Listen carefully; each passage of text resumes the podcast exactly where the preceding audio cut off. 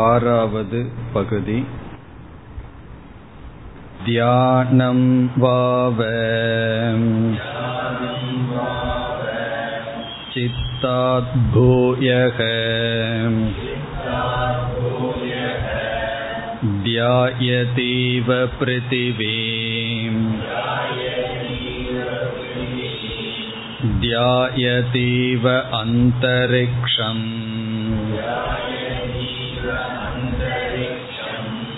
தியாயதீவ த்யௌஹோ.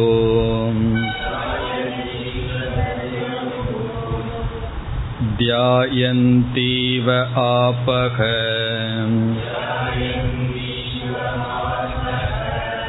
தியாயந்தீவ பர்வதாக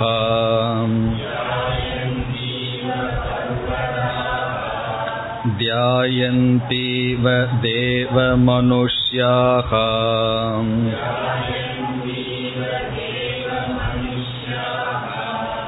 தஸ்மாத்ய இஹ மனுஷ்யானாம் மகத்தாம் பிராப்னுவந்தி தியான ஆபாத அம்சாஹ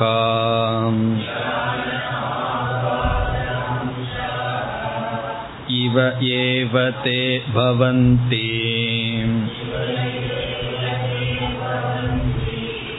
அதயே அல்பாஹ கலகினஹ பிஷுனாஹ உபவாதினஸ்தே அதயே பிரபவஹ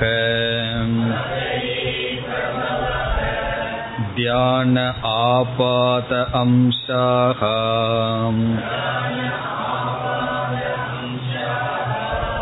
இவ ஏவ தே பவந்தி தியானம் உபாஸ்வேதி.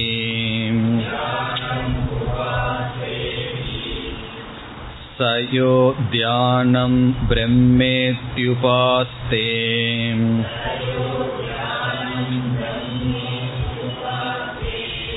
யாவத் தியானஸ்ய கதம் தத்ராஸ்ய யதா காமச்சாரோ பவதி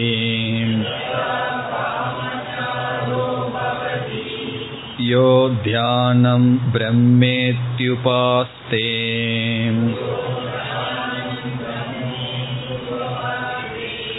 அஸ்தி பகவஹ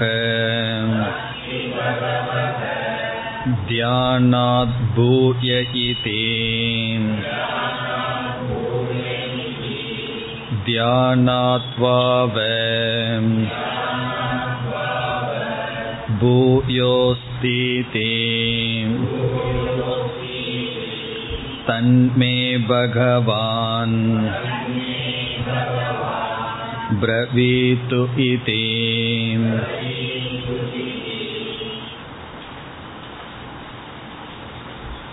பிரம்ம தத்துவமானது ஒவ்வொரு படியாக அறிமுகப்படுத்தப்பட்டு வருகின்றது. முதலில் நாம சப்தங்கள், அந்த நாம பிரம்மனாக கருதப்பட்டது. பிறகு அந்த நாமத்திற்கும் மேலாக இரண்டாவதாக வந்தது வாக். நம்முடைய வாக் தான் நாமத்திற்கும் காரணம். பிறகு இந்த வாக் நம்மிடத்திலிருந்து வர காரணம் பேச வேண்டும் என்கின்ற இச்சா புத்தி, அதை மனக என்று சொல்லப்பட்டது. பிறகு நான்காவதாக சங்கல்பம் வந்தது. இச்சை வர வேண்டுமென்றால் இது சரி இது தவறு என்கின்ற விபாகம் செய்ய வேண்டும், அது சங்கல்பம். அவ்விதம் விபாகம் செய்ய வேண்டுமென்றால் அதற்கு காரணம் சித்தம் என்று சொல்லப்பட்டது. சரியாக புரிந்து கொள்கின்ற திறன், ஒரு சூழ்நிலையை பொருளை ஒழுங்காக புரிந்து கொள்ளுதல், அது சித்தம் என்று சொல்லப்பட்டது. ஐந்தாவதாக இனி சித்தத்துக்கும் காரணம் என்ன? ஒரு சூழ்நிலையை அல்லது ஒரு பொருளை சரியாக பொருள்படுத்த வேண்டும் என்றால் அதற்கு காரணம் இங்கு ஆறாவதாக தியானம் என்று சொல்லப்பட்டது. தியானம் வாவ சித்தாத் பூயக. இங்கு தியானம் என்பது மனதை ஒருமுகப்படுத்துகின்ற திறன், மனதை ஒருமுகப்படுத்துதல், ஒரே ஒரு எண்ண பிரவாகத்தில் இருந்து பழகுதல், மன அமைதி. இந்த மன அமைதி சரியான அறிவுக்கு காரணம். நாம் ஒரு சூழ்நிலையை அல்லது ஒன்றை சரியாக புரிந்து கொள்ள வேண்டும் என்றால் மனம் அமைதியாக இருந்தால்தான் புரிந்து கொள்வோம். மன சஞ்சலம் இருந்தால் நாம் சரியாக புரிந்து கொள்ள மாட்டோம். அதனால்தான் எப்பொழுதெல்லாம் சஞ்சலம் இருக்கின்றதோ அப்பொழுதெல்லாம் பெரிய முடிவுகளை எடுக்கக்கூடாது. மனதில் சஞ்சலம் இருந்தால் கண்டிப்பாக அந்த இடத்தை சரியாக பொருள்படுத்தி இருக்க மாட்டோம். அப்பொழுது நாம் எடுக்கின்ற முடிவு தவறாக இருக்கும். இப்போ சரியான முடிவு எடுக்க வேண்டுமென்றால் மனம் அமைதியாக இருக்க வேண்டும். ஆகவே தியானம் சித்தத்தை காட்டிலும் மேலானது. இங்கு தியானம் என்பது சமான பிரத்யய சந்தானக, ஒரே ஒரு எண்ணத்தில் இருந்து பழகுதல். இனி அடுத்த பகுதி அனைத்தும் தியானத்தினுடைய பெருமை, தியானத்தினுடைய மேன்மை பேசப்படுகின்றது. இங்கும் ஒரு கற்பனை செய்யப்படுகின்றது. எப்படி சங்கல்ப விஷயத்தில் அனைத்தும் சங்கல்பம் செய்வதாக பாவிக்கப்பட்டதோ அப்படி இந்த உலகமே தியானம் செய்து கொண்டிருக்கின்றது போன்ற ஒரு பாவனை. எவைகளெல்லாம் தியானம் செய்கின்றனவாம்? தியாயதி இவ பிருத்திவி. இந்த பிருத்திவியானது, பூமியானது தியானம் செய்து கொண்டிருப்பது போல் இருக்கின்றது. இதெல்லாம் எப்படி என்றால், நம்முடைய மனதில் அமைதி இருந்தால் பார்ப்பது அனைத்தும் அமைதியாக இருப்பதாக தெரியும். மன அமைதியுடன் நதியினுடைய வேகத்தை பார்த்தால், ஓட்டத்தை பார்த்தால் மிக அமைதியாக ஓடுவது போல் தெரியும். மன சஞ்சலத்துடன் நதியை பார்த்தால் அதுவும் சஞ்சலப்பட்டு ஓடுவது போல் தெரியும். ஆகவே ஒரு சிந்தனைவாதி கூறினார், நீ எதை பார்க்க விரும்புகின்றாயோ அதைத்தான் பார்க்கின்றாய். You see what you want to see என்று சொல்வார்கள். இது சாதாரண கருத்து அல்ல. இந்த உலகத்துல நீ எதை பார்க்க விரும்புகின்றாயோ அதை பார்க்கின்றாய். இதிலிருந்து என்ன? இந்த உலகம் விவஸ்தையற்றதாக இருக்கின்றது, உன்னுடைய மனதுதான் அனைத்தும். அப்படி தியானத்தினுடைய பெருமை என்னவென்றால், தியானத்தில் ஊறி இருப்பவர்கள் இந்த உலகத்தை எதை பார்த்தாலும் அவர்கள் தியானிப்பது போல் இருக்கின்றதாம். தியாயதி இவ பிருத்திவி, தியாயதி இவ அந்தரிக்ஷம். அந்தரிக்ஷம்னா ஆகாசம் அல்லது சொர்க்கம். அதுவும் அப்படியே அமைதியாக தியானம் செய்து கொண்டிருக்கின்றதாம். பூமிக்கும் சொர்க்கத்துக்கும் உள்ள இடைவெளி அந்தரிக்ஷம். தியாயதி இவ தியௌகு. தியௌகுன சொர்க்கலோகம். இந்த சொர்க்கலோகம் அமைதியாக தியானம் செய்து கொண்டிருப்பது போல் பாவிக்கப்படுகிறது. தியாயந்தி இவ அபக அல்லது ஆபக. தண்ணீரானது தியானம் செய்து கொண்டிருக்கின்றது. தண்ணீரை பார்க்கும் பொழுது தண்ணீர் தியானம் செய்து கொண்டிருக்கின்றதாம், அமைதியாக இருக்கின்றதாம். தியாயந்தி இவ பர்வதாகா. பர்வதாகனா மலைகள், ஹில்ஸ், மவுண்டன்.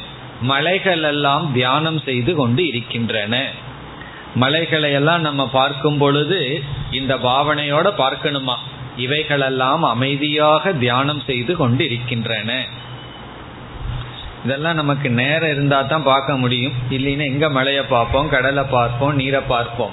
அமைதியாக இந்த இயற்கையை நாம் பார்க்கும் பொழுது அவைகள் அமைதியாக இருப்பது போல் நாம் உணர வேண்டும். பிறகு வேறு யார் தியானம் செய்கிறார்கள்? தியாயந்தி இவ தேவ மனுஷ்யாகா. தேவ மனுஷ்யாகா, தேவ மனிதர்கள் தியானம் செய்து கொண்டிருக்கிறார்கள். இந்த தேவ மனுஷ்யாகாங்கிற சொல்லுக்கு ரெண்டு பொருள். தேவர்களும் மனிதர்களும் அவரவர்கள் அவரவர்களுடைய தியானத்தில் இருக்கிறார்கள். இப்ப பணந்தான் கொள்கைன்னு இருப்பவன் பணத்தை தியானம் செய்து கொண்டிருக்கின்றான், பதவிதான் கொள்கைங்கிறவன் பதவியை தியானம் செய்து கொண்டிருக்கின்றான். அப்படி அந்தந்த மனிதர்கள் அந்தந்த விஷயத்தில் மூழ்கி மற்றதை மறந்து இருக்கிறார்கள். தேவர்களும் நடனம் நாட்டியம் போன்றவற்றில் தியானம் செய்து கொண்டிருக்கின்றார்கள் என்று ஒரு பொருள். தேவர்களும் மனிதர்களும் அவரவர்களால் கவரப்பட்ட விஷயத்தில் அவரவர்கள் தியானத்தில் ஈடுபட்டு கொண்டிருக்கிறார்கள். இதற்கு இனி ஒரு பொருள் இருக்கின்றது.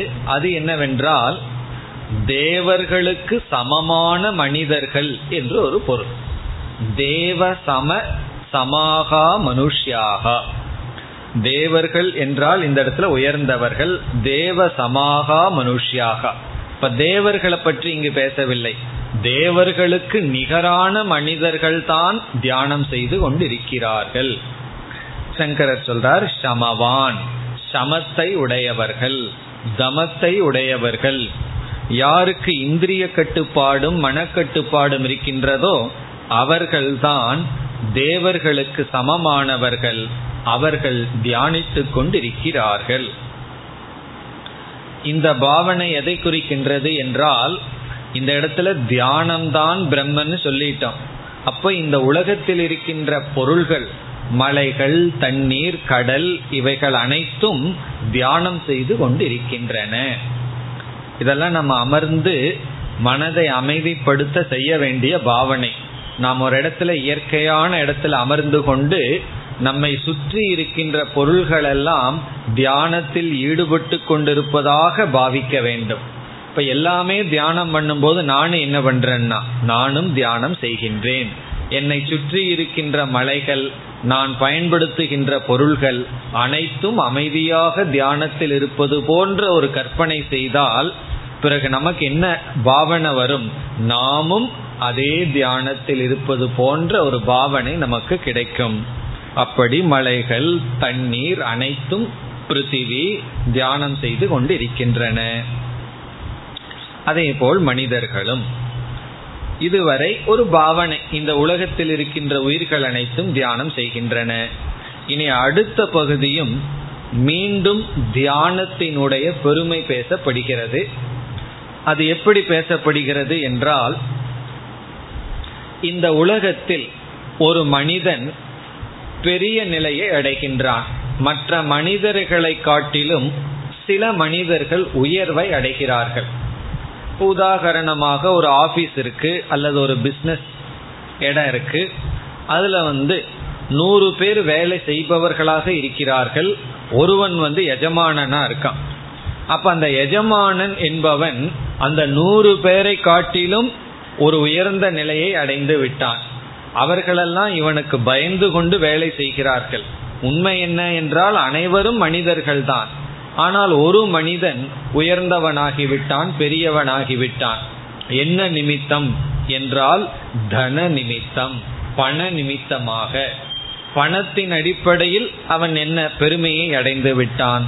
அதனாலதான் மேனேஜிங் டைரக்டர் இருக்கின்றான். இனியொரு மனிதன் பதவியின் அடிப்படையில் பெரியவனாக இருப்பான். பெரிய பெரிய இன்கம் டாக்ஸ் ஆபீசர் எல்லாம் இருப்பார்கள். செல்வந்தர்களும் கூட அவர்களுக்கு பயந்திருப்பார்கள், மரியாதை கொடுப்பார்கள். காரணம் என்னன்னா, அவர் பணம் குறைவாதான் இருக்கு, ஆனாலும் செல்வந்தர்கள் எல்லாம் அவருக்கு மரியாதையும் கொடுக்க. காரணம் பதவி நிமித்தம். அப்படி தனம், பதவி. பிறகு சில பெரிய அறிஞர்கள் இருப்பார்கள். அவர்களுக்கு அதிக, மற்றவர்களை காட்டிலும் வேறுபடுத்தி அவர்களுக்கு ஒரு மகத்துவம் வரும். அவ்வளவு சுலபமா வராது. ஏன்னா அறிவை புரிஞ்சு புகழ்றவங்க ரொம்ப குறைவு. ஆனாலும் சில சமயங்கள்ல வரலாம். அப்படி வித்யா நிமித்த மகத்துவம். ஒரு மனிதன் மற்ற மனிதர்களை காட்டிலும் மேன்மை அடைந்துள்ளான். அது பணத்தினாலேயோ குலத்தினாலேயோ அல்லது குணத்தினாலேயோ அப்படி ஏதோ ஒரு விதத்தில் மகிமை அடைந்துள்ளான் என்றால் அந்த மகிமை எப்படிப்பட்டது என்று இங்கு உபனிஷத் ஒப்பிட்டு சொல்கிறது. இவர்கள் அடைந்த அனைத்து மகிமைகளும் தியானம் செய்தவனுடைய ஒரு சிறு பங்குதான் என்று சொல்கின்றது.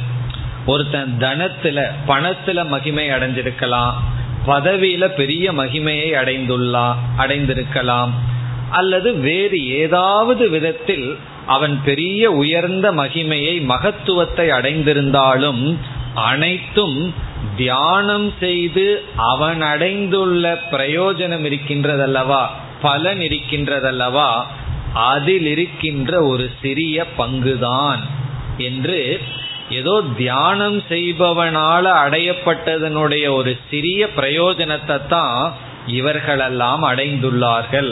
அப்படின்னா தியானம் எவ்வளவு மேலானது என்று தியானத்தினுடைய மகிமை பேசப்படுகிறது.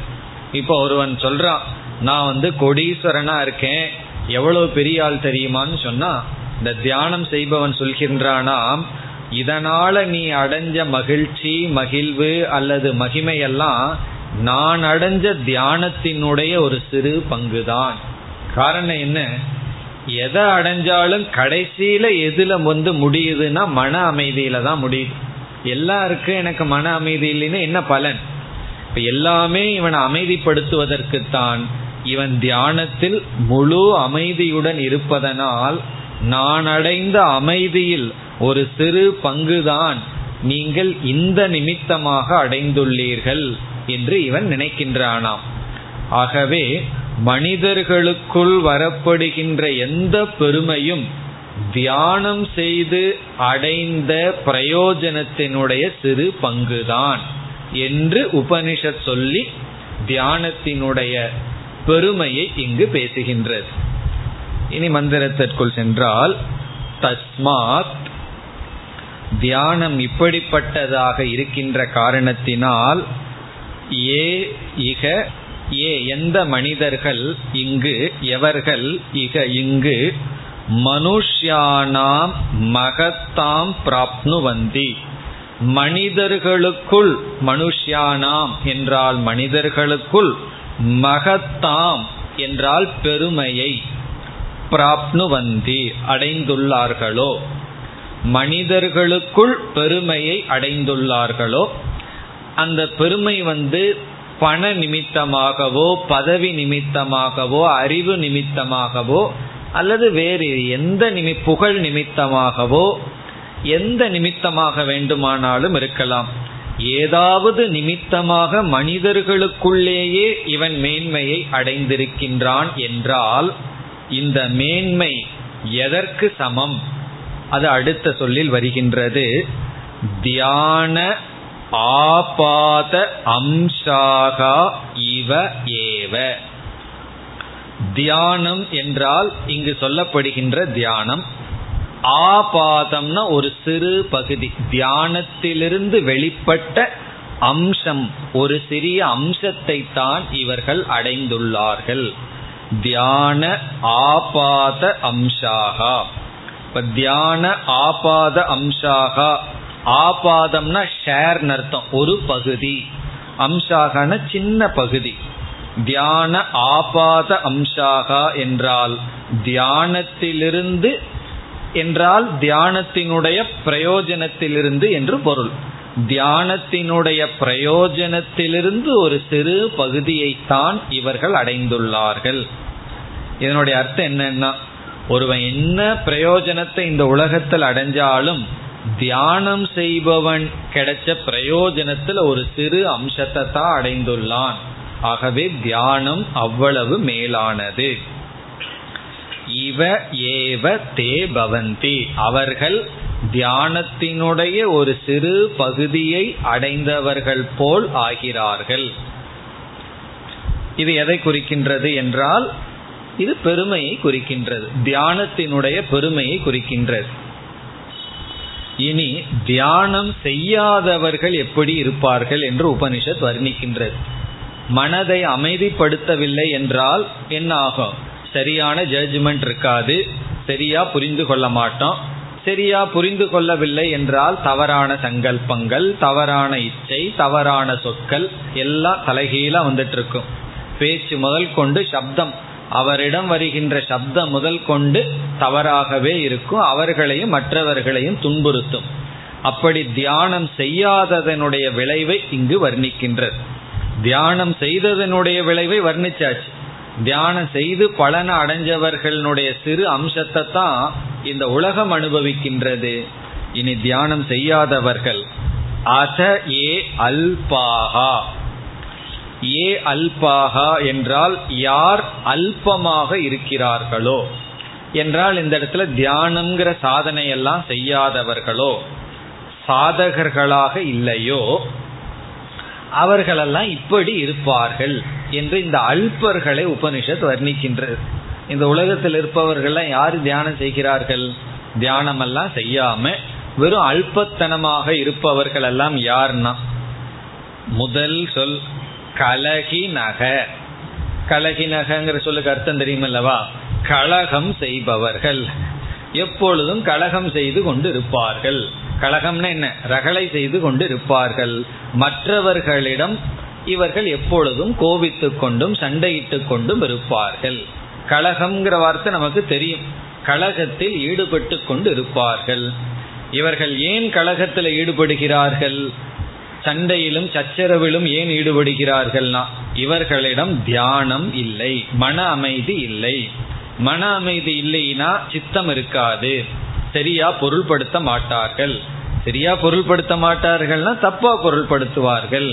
அப்பொழுது இவர்களுடைய சங்கல்பம் தவறாக இருக்கும், பிறகு மனம் தவறாக இருக்கும். பேச வேண்டும்ங்கிற இச்சை தப்பா வரும், திட்டுலாங்கிற இச்சா புத்தி வரும், கோபப்படலாங்கிற இச்சா புத்தி வரும்.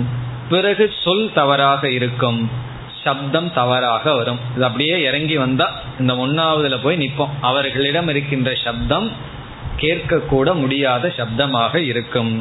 கலகி நக. அடுத்த சொல் பிஷுநாகா. பிஷுநாகா என்றால் மற்றவர்களுடைய தோஷத்தை பற்றியே நினைத்து கொண்டிருப்பவர்கள். பரதோஷ உத்பாசகாகா. பரதோஷம்னா மற்றவர்களுடைய தோஷம், உத்பாசகாகனா அதையே பேசுபவர்கள், அதையே நினைத்து கொண்டிருப்பவர்கள். பிஷுநாகா கலகம் செய்து கொண்டும் மற்றவர்களுடைய குறையையே பார்த்து கொண்டும் இருப்பவர்கள். மற்றவர்களுடைய குறையை தெரிந்து கொள்வது அறிவு.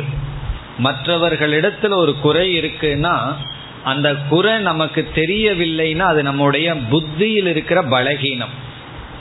குறை கண்டுபிடிக்கிறது பண்டித லட்சணம், குறைய அறிவுல தெரிஞ்சுக்கிறது ஞானம். ஆனால் குறைய பற்றி பேசிக்கொண்டும் அந்த குறையில மகிழ்ந்து கொண்டும் இருப்பதுதான் தோஷம். ஒருவரிடத்தில் ஒரு குறை இருந்தா அது குறை அப்படிங்கிற ஞானம் இருந்தா தான் நம்ம அந்த குறையில விழுக மாட்டோம் அல்லது பலியாக மாட்டோம். ஆனா அந்த குறைய பேசிக்கொண்டும் அதை ஒரு பொழுதுபோக்கா வச்சிட்டு இருக்கிறதும் அதுல நம்ம மகிழ்ந்து கொண்டும் இருப்பதுதான் தவறு. அதுதான் இங்கு பிஷுநாகனா மற்றவர்களுடைய குறையை பார்த்து மகிழ்ந்து கொண்டும் மற்றவர்களுடைய குறையை பேசிக்கொண்டும் இருப்பவர்கள். இவர்களெல்லாம் மற்றவர்கள் குறைய ஏன் பேசுறாங்கன்னா அந்த குறை அவங்ககிட்ட போயிடக்கூடாதுங்கிறதுல சந்தோஷம், அவங்ககிட்ட இருந்து போயிடக்கூடாது இந்த குறை, அப்படி நினைத்து கொண்டு இருப்பவர்கள். இனி அடுத்த சொல் உபவாதி நக. உபவாதி நக என்றால் பொய் சொல்லுபவர்கள், பொய் கூறி மற்றவர்களை ஏமாற்றுபவர்கள் அல்லது துன்புறுத்துபவர்கள். உபவாதி நகன பொய் சொல்லி துன்புறுத்துபவர்கள். தே அவர்களெல்லாம் இப்படி இருப்பார்கள் என்று இந்த சொற்களெல்லாம் தியானம் செய்யாததினுடைய விளைவு. யாராவது இப்படி இருந்தால், நம்ம சுற்றி இருப்பவங்கெல்லாம் இந்த மாதிரி இருந்தா அதை நம்ம ஏற்றுக்கொள்ளணும், அப்படித்தான் அவர்கள் இருப்பார்கள். காரணம் என்ன? தியானம் முதலிய பயிற்சி இல்லை என்றால் அவர்கள் இப்படித்தான் இருந்தாக வேண்டும், வேறு விதத்தில் இருக்க மாட்டார்கள். பிறகு மீண்டும் உபனிஷத் நேரடியா பாசிட்டிவா சொல்லுது. தியானம் செய்பவர்களுடைய மகிமை என்ன என்றால் அதையே பிரபவக, அதையே மீண்டும் ஏற்கனவே சொன்ன கருத்துக்கு வருகின்றது. ஏ பிரபவகன பெருமையடைந்துள்ளார்களோ, யார் இந்த உலகத்தில் பெருமையடைந்துள்ளார்களோ அவர்கள் தியான ஆபாத அம்சாகா இவ ஏவ தே பவந்தி, அவர்கள் தியானம் செய்து பலனை அடைந்தவனுடைய சிறு பகுதியைத்தான் அனுபவிக்கிறார்கள். யார் மற்ற விதத்துல பெருமை அடைந்துள்ளார்களோ, என்ன பெருமை இந்த உலகத்துல ஒருத்தன் அடைந்திருந்தாலும், பதவியில டாப் மோஸ்ட் ஆயிருக்கலாம், அறிவுல பெரிய அறிவாளியா இருக்கலாம், 10 PhD வேணாலும் பண்ணி இருக்கலாம், அல்லது பணம் ரொம்ப இருக்கலாம், அல்லது வேறு சக்தி இருக்கலாம், ஸ்போர்ட்ஸ் மேனா இருக்கலாம், ஏதாவதுல பெரிய ஆள் ஆயிருக்கான்னு வச்சுக்கோமே. நம்ம எல்லாம் அவனை பார்த்து ரொம்ப அவர் ரொம்ப பெரிய ஆள் ஆயிட்டார், சாதாரணமா இருந்தார், இன்னைக்கு ரொம்ப மேல போயிட்டார்னு சொல்லி மற்றவர்கள் எல்லாம் பொறாமைப்படுவார்கள். உபனிஷத் என்ன சொல்லுது, இந்த தியானம் பண்ணிட்டு ஒரு மரத்தடியில் உட்கார்ந்துட்டு இருக்கானு, அவன் அடைஞ்ச பலன்ல ஏதோ ஒரு சின்ன பீஸ், ஒரு சின்ன பகுதி தான் இவர்களெல்லாம் அடைந்துள்ளார்கள் என்று தியான ஆபாத அம்சாகா இவ ஏவ தே பவந்தி. ஆகவே என்னன்னா தியானம் உபாஸ்வ இதி, இப்படிப்பட்ட தியானத்தை பிரம்ம என்று உபாசனை செய்ய வேண்டும்.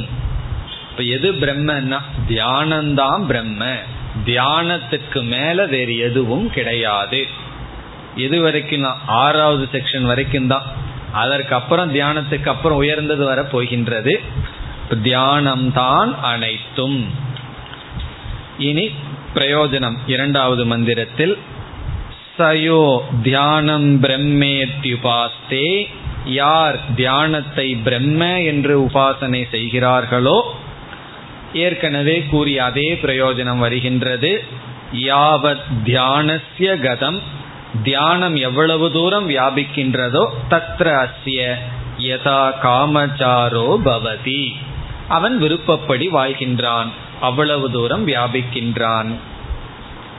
யோ தியானம் பிரம்மேத்யுபாஸ்தே, யார் தியானத்தை பிரம்ம என்று உபாசனை செய்கிறார்களோ. இந்த உபதேசத்தை யார் செய்கிறார்கள்? சனத்குமாரர் செய்கிறார்.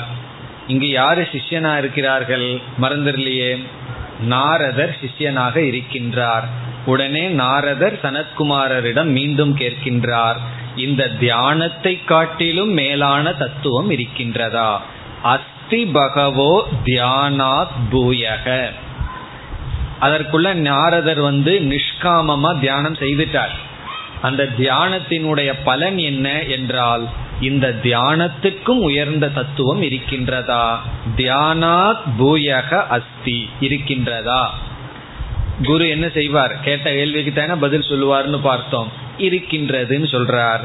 தியானாத் வாவ பூயக அஸ்தி, இந்த தியானத்துக்கும் மேலான தத்துவம் இருக்கின்றது. இருக்குதான்னு கேட்டார், இருக்கின்றதுன்னு பதில் சொல்றார். உடனே மீண்டும் நாரதர் சொல்கிறார், தன்மே பகவான் பிரவீது இதி, அந்த தியானத்துக்கும் மேலான தத்துவத்தை எனக்கு உபதேசியுங்கள். இதோடு இந்த 6வது செக்ஷன் முடிவடைகின்றது. இனி 7வது பகுதி, தியானத்திற்கும் மேலானது அடுத்தபடிக்கு வருகின்றோம்.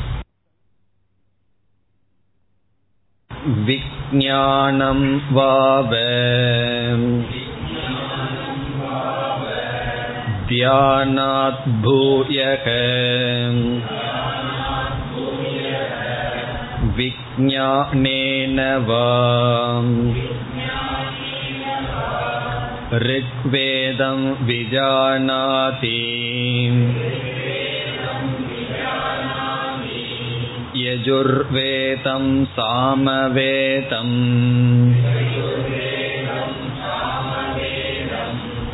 ஆதர்வணம் சதுர்த்தம் இதிகாச புராணம் பஞ்சமம் வேதானாம் வேதம் பித்ரியம் ராசிம் தெய்வம் நிதிம் வாக்கோ வாக்கியம் ஏகாயனம்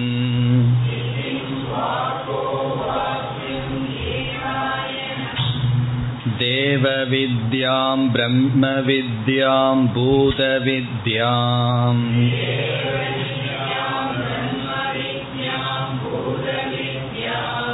க்ஷத்ர வித்யாம் நக்ஷத்ர வித்யாம் சர்பதேவஜன வித்யாம் திவம் ச பிருத்திவீம் ச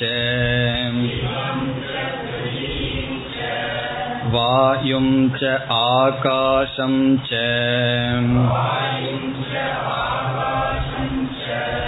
ஆபஸ்ச தேஜஸ் ச தேவாகும்ஸ்ச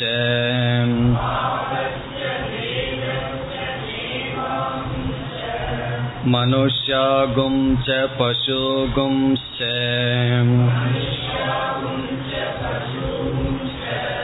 வயாகும்சி ச த்ருணவனஸ்பதீன் ஸ்வாபதானி ஆகீட பதங்க பிபீலிகம்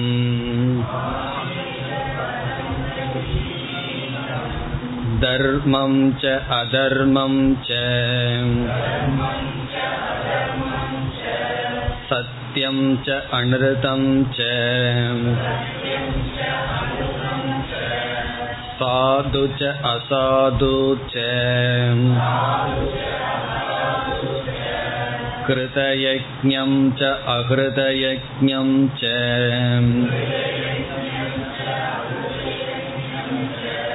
அன்னம் ச ரசம் ச இமம் ச லோகம் அமும் ச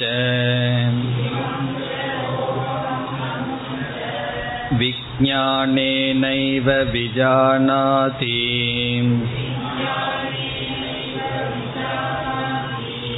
விஜ்ஞானமுபாஸ்வேதி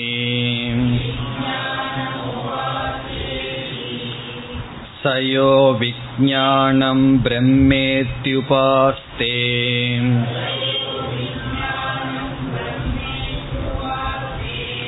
விஜ்ஞானவதோ வை ச லோகான்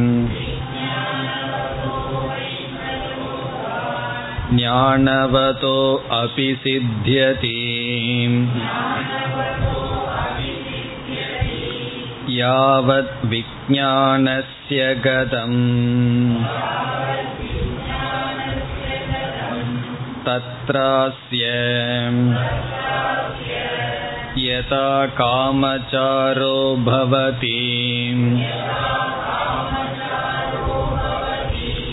யோ விஜ்ஞானம் பிரம்மேத்யுபாஸ்தே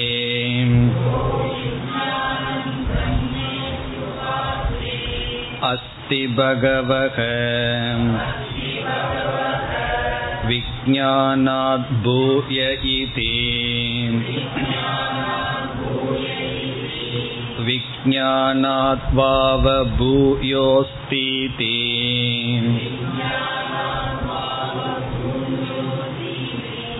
தன்மே பகவான் ப்ரவீத்து இதி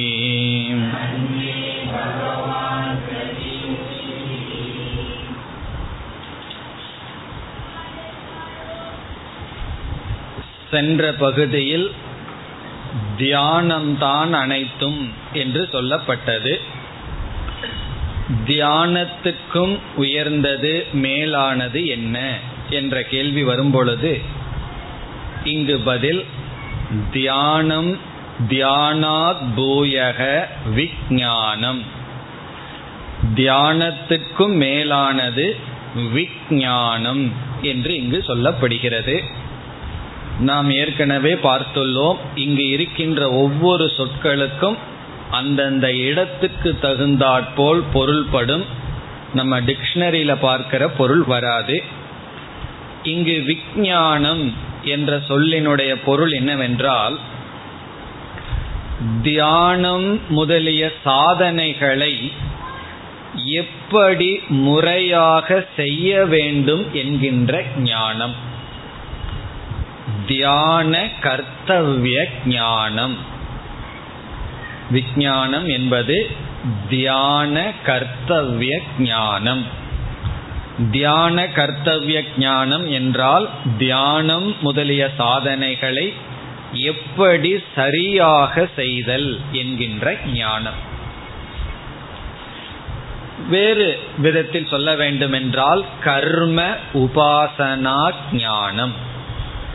கர்மத்தையும் உபாசனைகளையும் எப்படி செய்ய வேண்டும், அல்லது சாதனா ஞானம், என்னென்ன சாதனையை எப்படி செய்ய வேண்டும் என்கின்ற ஞானம். இந்த ஞானம் இல்லை என்றால் என்ன ஆகும்னா, சாதனையை செய்வோம், ஆனா அந்த சாதனை வேதனையாக முடியும். காரணம் என்ன, சாதனை ஒழுங்காவா நம்ம செய்வோம்.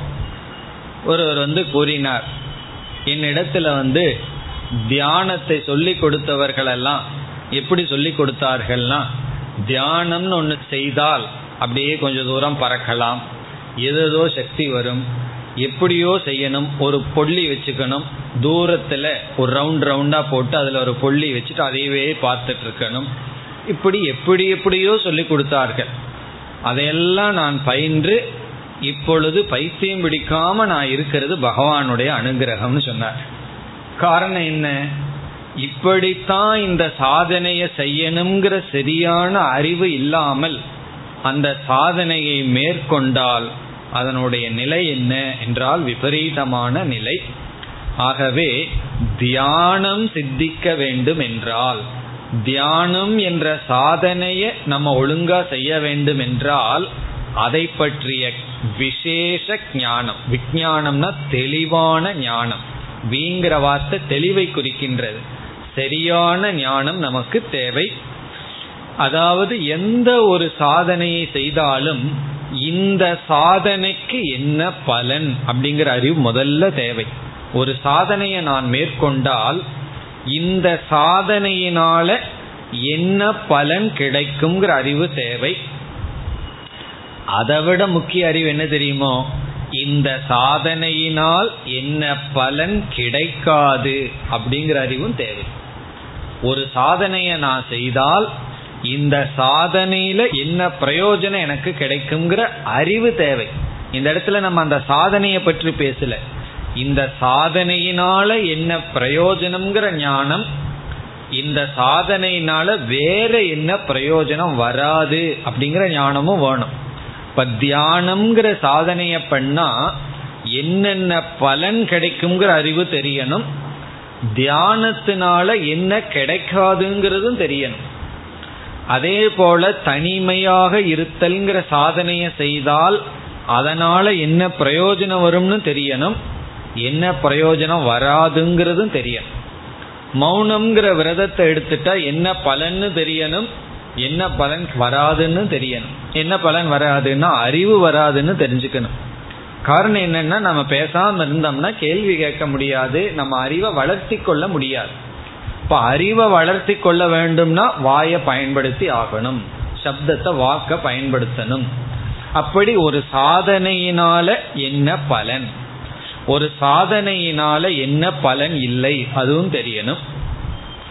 அடுத்தது கதம் அனுஷ்டானம், அந்த சாதனையை எப்படி செய்ய வேண்டும். முதல்ல தியானம்ங்கிறதையே இங்க எடுத்துக்கொள்வோம். உதாரணமாக தியானத்தினால என்ன பலன், தியானத்தினால என்ன பலன் இல்லை. இரண்டாவதாக இந்த தியானத்தை எப்படி செய்ய வேண்டும், ஒரு சாதனையை எப்படி செய்ய வேண்டும். பிறகு அடுத்த முக்கியமான விஷயம், எப்பொழுது செய்ய வேண்டும், ஒரு சாதனையை எந்த சமயத்துல ஏற்றுக்கொள்ள வேண்டும்.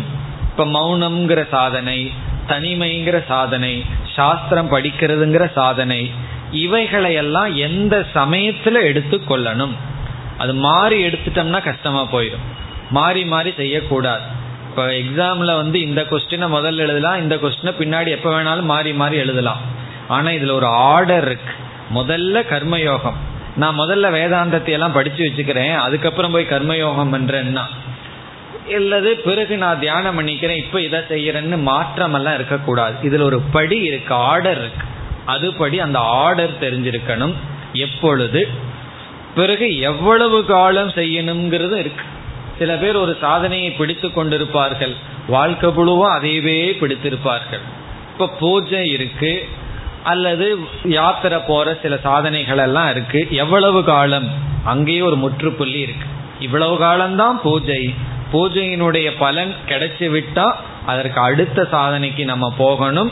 இல்லை முன் சாதனை தான் என்னை இங்கே கொண்டு வந்து விட்டது, அதனால அந்த சாதனை மேலே எனக்கு ரொம்ப பற்று இருக்குன்னு சொல்லி இருக்கக்கூடாது. அப்படின்னா அந்த சாதனையை ஒழுங்கா செய்யலின்னு அர்த்தம். அடுத்த சாதனைக்கு நம்ம செல்ல வேண்டும். இப்படி பிறகு சில சாதனைகளை செய்தால் சைடு எஃபெக்டும் கூட இருக்கலாம். அது என்ன, இந்த சாதனையை செய்யும் போது தவறான விளைவுகள் ஏதாவது இருக்கா, அப்படி இருந்தால் அதை நீக்கணும் என்று நாம ஆன்மீக துறையில் என்னென்ன சாதனைகள் இருக்குன்னு ஒரு லிஸ்ட் போட்டு எந்த சாதனையில துவங்கி எவ்வளவு தூரம் செய்து எப்படி செய்ய வேண்டும்ங்கிற ஞானம் இருக்கின்றது அல்லவா, அதுதான் இங்கு சொல்லப்பட்டிருக்கிறது. விஞ்ஞானம் வாவ தியானாத் பூயக, சாதனையை பற்றிய சரியான ஞானம் அந்த சாதனையை காட்டிலும் மேலானது. காரணம் என்ன, இந்த ஞானத்தின் அடிப்படையில தான் சாதனையே இருக்க போகுது. இந்த அறிவே சரியா இல்லை அப்படின்னா அந்த சாதனை அது சாதனையாக இருக்காது. அது செய்வோம், அதனுடைய பிரயோஜனத்தை நாம் அடைய மாட்டோம். ஆகவே இங்கு சனத்குமாரர் என்ன சொல்றார், இந்த தியானத்துக்கும் மேலானது ஞானம். சாதாரண ஞானம் அல்ல, விசேஷ ஞானம். எதை பற்றிய ஞானம், இந்த சாதனையை எப்படி கையாள வேண்டும் என்கின்ற ஞானம். தியானம் போன்ற முறையான சாதனைகள். இப்ப வந்து இந்த ஞானமே பிரயோஜனத்தை கொடுக்குமான்னு கிடையாது. இந்த ஞானம் சாதனைகள்ல எப்படி இருக்க வேண்டும்னு சாதனையை பற்றிய ஞானம். இப்ப இந்த ஞானம் சாதனையின் மூலமாக பிரயோஜனத்தை கொடுக்கும். அந்த பிரயோஜனம் ஒரு ஞானத்தை கொடுக்கும், அது வேற. அதை பற்றி இங்கு நம்ம பேசவில்லை. பிரம்ம ஞானத்தை பற்றி நாம் இங்கே பேசவில்லை. அகம் பிரம்மங்கிற ஞானம் இங்கு அல்ல. அகம் பிரம்மங்கிற ஞானம் வர்றதுக்கு என்னென்ன சாதனைகள் செய்யணுமோ அந்த சாதனையை பற்றிய ஞானம், அது தியானத்தை காட்டிலும் உயர்ந்தது. அப்ப இங்க தியானத்துக்கு மேலானது என்னன்னா இந்த தியானத்தை ஒழுங்கா செய்ய வைக்கிற ஞானம். சில பேர் வந்து இந்த ஞானம்னா அலர்ஜி, ஞானமெல்லாம் வேண்டாம் சாதனை பண்ணுன்னு சொல்லுவார்கள். சரிதான், வெறும் ஞானத்தோடு இல்லாமல் சாதனை பண்ண வேண்டும். எனக்கு வந்து எதெல்லாம் எப்படி பண்ணணுங்கிற அறிவு மட்டும் இருக்கு, ஆனால் சாதனை செய்ய மாட்டேன்னாலும் தப்பு. ஆனால் அறிவு அடைய மாட்டேன், சாதனை தான் பண்ணணும்னாலும் தவறு. பிறகு இந்த அறிவை அடைந்து பிறகு சாதனையில் ஈடுபட வேண்டும். அப்பொழுதுதான் தியானத்தினுடைய பலன் வரும். அது இங்கு சொல்லப்பட்டுள்ளது. அதுதான் சாரம். இந்த பெரிய பேராகிராஃப்ல என்ன இருக்குன்னா சாதனைகளை பற்றிய சரியான ஞானம். இனி அடுத்த கருத்து. மற்ற பகுதியெல்லாம் இதில் என்ன சொல்லப்பட்டுள்ளதுன்னா இந்த ஞானம் இருந்தாதான், சரியான சாதனையை கையாளக்கூடிய ஞானம் இருந்தாதான் இனி சொல்ல வருகின்ற அறிவு மற்ற சாதனைகளை செய்ய முடியும். அதெல்லாம் ஏற்கனவே ரெண்டாவது செக்ஷன்ல வந்தது தான். ஆகவே அதை இப்பொழுது பார்க்கலாம். விஞ்ஞானம் வாவ தியானாத் பூயகங்கிறதுக்கு பிறகு இந்த சாதனா ஞானத்தினுடைய பெருமை என்ன பெருமை, விஞ்ஞானேனவை, இந்த ஞானத்தினாலதான் ரிக்வேதம் விஜானாதி, ஒருவன் ரிக்வேதத்தை சரியாக அனுஷ்டிக்க முடியும் அல்லது புரிந்து கொள்ள முடியும். ரிக்வேதத்தை பற்றிய ஞானம் இவனுக்கு வரணும்னா இந்த ரிக்வேதத்தை இப்படி பயன்படுத்தணும், எப்படி படிக்கணுங்கிற சாதனையை பற்றிய ஞானம்.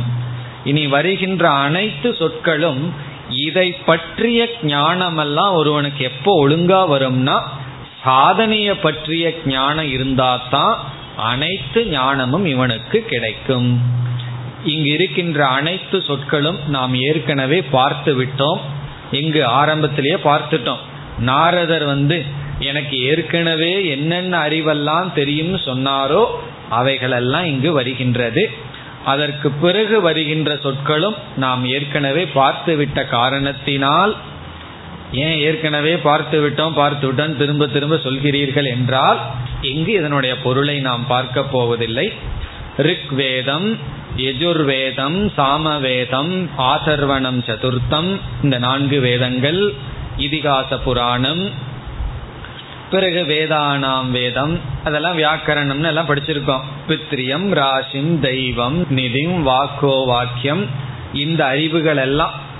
அப்புறம் ஏகாயனம், பிறகு நாரதர்லாம் அந்த லிஸ்ட் சொன்னார் இல்லையா, தேவ வித்யா, பிரம்ம வித்யா, பூத வித்யா, கஷத்திர வித்யா, நட்சத்திர வித்யா, சர்ப்ப தேவதன வித்யா. இதுவரைக்கும் நாரதர் சொன்ன ஞானம், இந்த அறிவெல்லாம் ஒழுங்கா எப்ப அடைய முடியும்னா செய்ய வேண்டிய சாதனையை பற்றிய ஞானத்தினாலதான். பிறகு மற்ற தத்துவங்கள் திவம் ச பிருத்திவீம் ச, இதுவும் ஏற்கனவே வந்ததுதான்.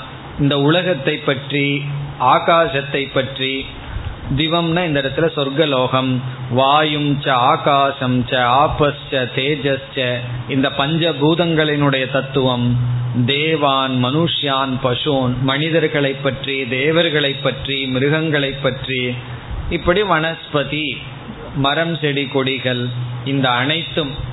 ஆகீட பதங்க பிபீலிகாம்னா அந்த எறும்பு வரைக்கு இருக்கின்ற ஜீவராசிகளை பற்றிய ஞானம், தர்மம் அதர்மம், சத்தியம் அசத்தியம், அனிர்தம்னா பொய்.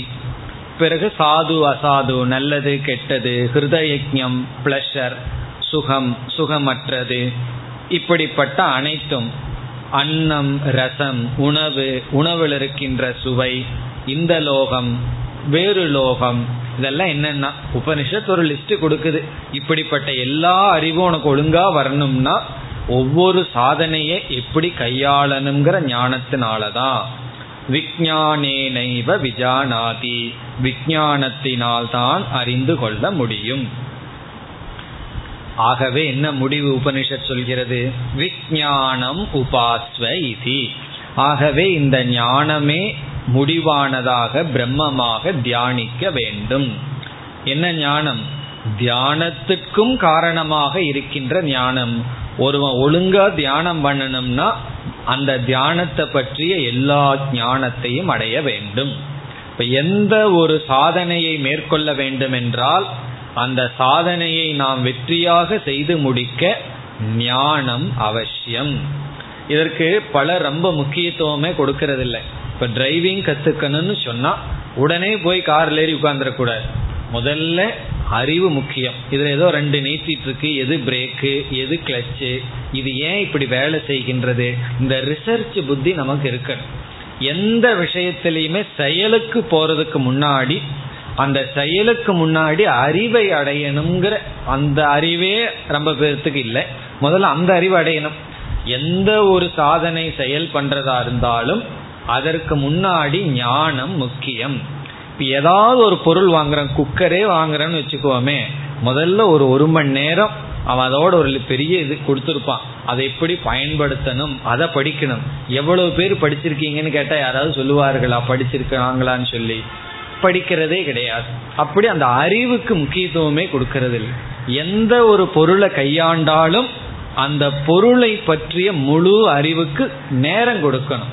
அதை முதல்ல நம்ம நேரம் படித்து அதை பற்றிய முழு அறிவை அடைஞ்சிட்டு தான் அதை கையாள ஆரம்பிக்கணும்.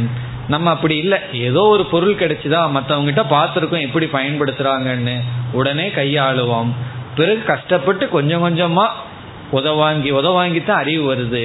அப்படி இல்லாம எந்த ஒரு விஷயத்தை எடுத்துட்டாலும் அறிவுக்கு முக்கியத்துவம் கொடுக்க வேண்டும். அதுதான் இங்கு புகட்டப்படுகின்ற வேல்யூ. இனி பிரயோஜனத்துக்கு சென்றால் அதே போலதான். யார் யோ சயோ விஞ்ஞானம் பிரம்மேத்யுபாஸ்தே, யார் விஞ்ஞானத்தை பிரம்ம என்று உபாசனை செய்கிறார்களோ அவர்கள் இந்த அறிவுடையவர்களுடைய லோகத்தை அடைவார்கள். அது ரொம்ப முக்கியம். இந்த லோகத்திலேயே நாம மூர்க்கர்களோட போய் வாழலாம், சேர்ந்து வாழலாம், அல்லது அறிவுடையவர்களோட சங்கம் நமக்கு கிடைக்கலாம். இந்த அறிவுக்கு யார் முக்கியத்துவம் கொடுக்கிறார்களோ அவர்கள் அறிவுடையவர்களுடைய லோகத்தை இகலோகத்திலேயோ பரலோகத்திலேயோ அடைகிறார்கள். விஞ்ஞானவதகனா வேதிக் நாலேஜ், சாஸ்திர ஞானமுடைய லோகான் லோகத்தையும், ஞானவதகன மற்ற அறிவு லௌகிக ஞானம் லோகான் அபிசித்தியதி. இவர்கள் சாஸ்திர ஞானம் லௌகிக ஞானம் இப்படி அறிவுடையவர்களுடைய சங்கத்தை, அந்த லோகத்தை அடைகிறார்கள். இது வந்து காமிய பிரயோஜனம். இவர்கள் வந்து இந்த ஸ்டேஜிலேயே நின்று கொண்டாலும் தப்பில்லை, இவர்கள் அடைகின்ற லோகம் அறிவுடையவர்கள் இருக்கின்ற லோகம். பிறகு எப்பவும் போல சொல்ற பிரயோஜனம், யாவத் விஞ்ஞானஸ்ய கதம், இந்த விஞ்ஞானம் எவ்வளவு தூரம் வியாபிக்கின்றதோ அவ்வளவு தூரம் செல்கிறார்கள். யதா காமச்சாரோ பவதி யோ விஞ்ஞானம் பிரம்மே திபாஸ்தே. அதே போல உடனே நாரதர் என்ன செய்தார், இந்த விஞ்ஞானத்தையும் தியானம் பண்ணிட்டார். தியானம் பண்ண உடனே இவருக்கு இனி ஒரு ஞானம் வந்து விட்டது.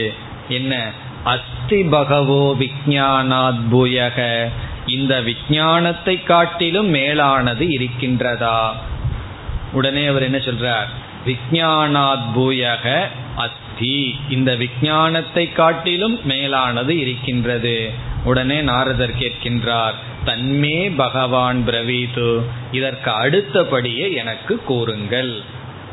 அடுத்தபடி என்ன, எட்டாவது செக்ஷன், பலம் வாவ விஞ்ஞானாத் பூயக.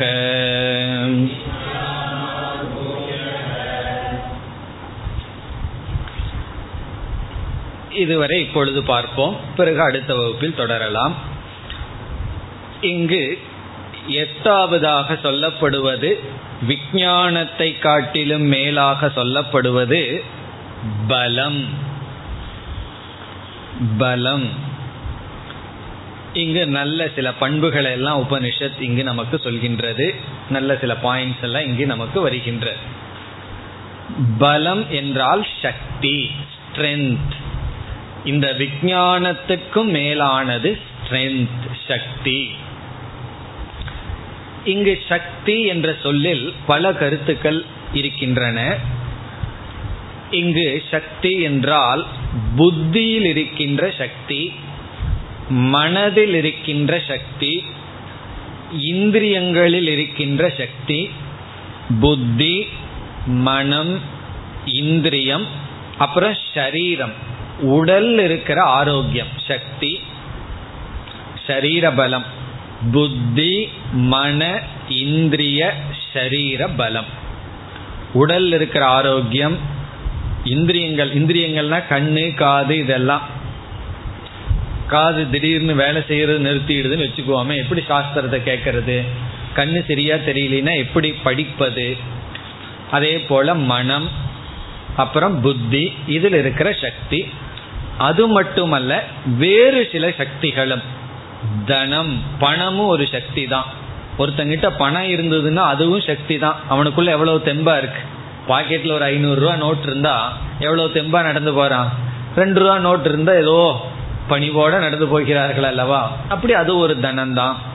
பிறகு நம்மை சுற்றி 4 பலவான்கள் இருந்தா அதுவும் ஒரு சக்தி தானே. அடியாட்களை வச்சிருக்கிறது ஒரு பலம் தானே. அப்படி இவைகளெல்லாம் பலம்னு சொன்னா, இவன் தனம் அல்லது நல்ல குலம், அறிவுடையவர்களுக்கு பிறந்திருந்தோம்னா அதுவும் ஒரு சக்தி தான். இப்ப இங்க உபனிஷத் என்ன சொல்கிறது, உனக்கு உடல்ல சக்தி இருந்து, இந்திரியத்துல சக்தி இருந்து, பணம்ங்கிற சக்தி, இவைகளெல்லாம் இருந்தால்தான் இந்த விஞ்ஞானத்தையே நீ அடைய முடியும். ஒரு ஞானத்தை அடையிறது அவ்வளவு சுலபம் அல்ல. ஞானத்தை அடையணும்னா உனக்கு சக்தி தேவை. உபனிஷத் அழகா வர்ணிக்க போகிறது. உனக்கு சக்தி இருந்தால்தான் நீ ஞானத்தை அடையிறதுக்கு குரு கிட்ட போக முடியும். குரு கிட்ட போறதுக்கு உடம்புல சக்தி வேணும் அல்லவா. பிறகு குரு கிட்ட போயிட்டா மட்டும் ஞானம் கிடைக்காது, அவருக்கு பணிவடை செய்து ஞானத்தை அடையணும், அதுக்கு உனக்கு சக்தி வேண்டும்.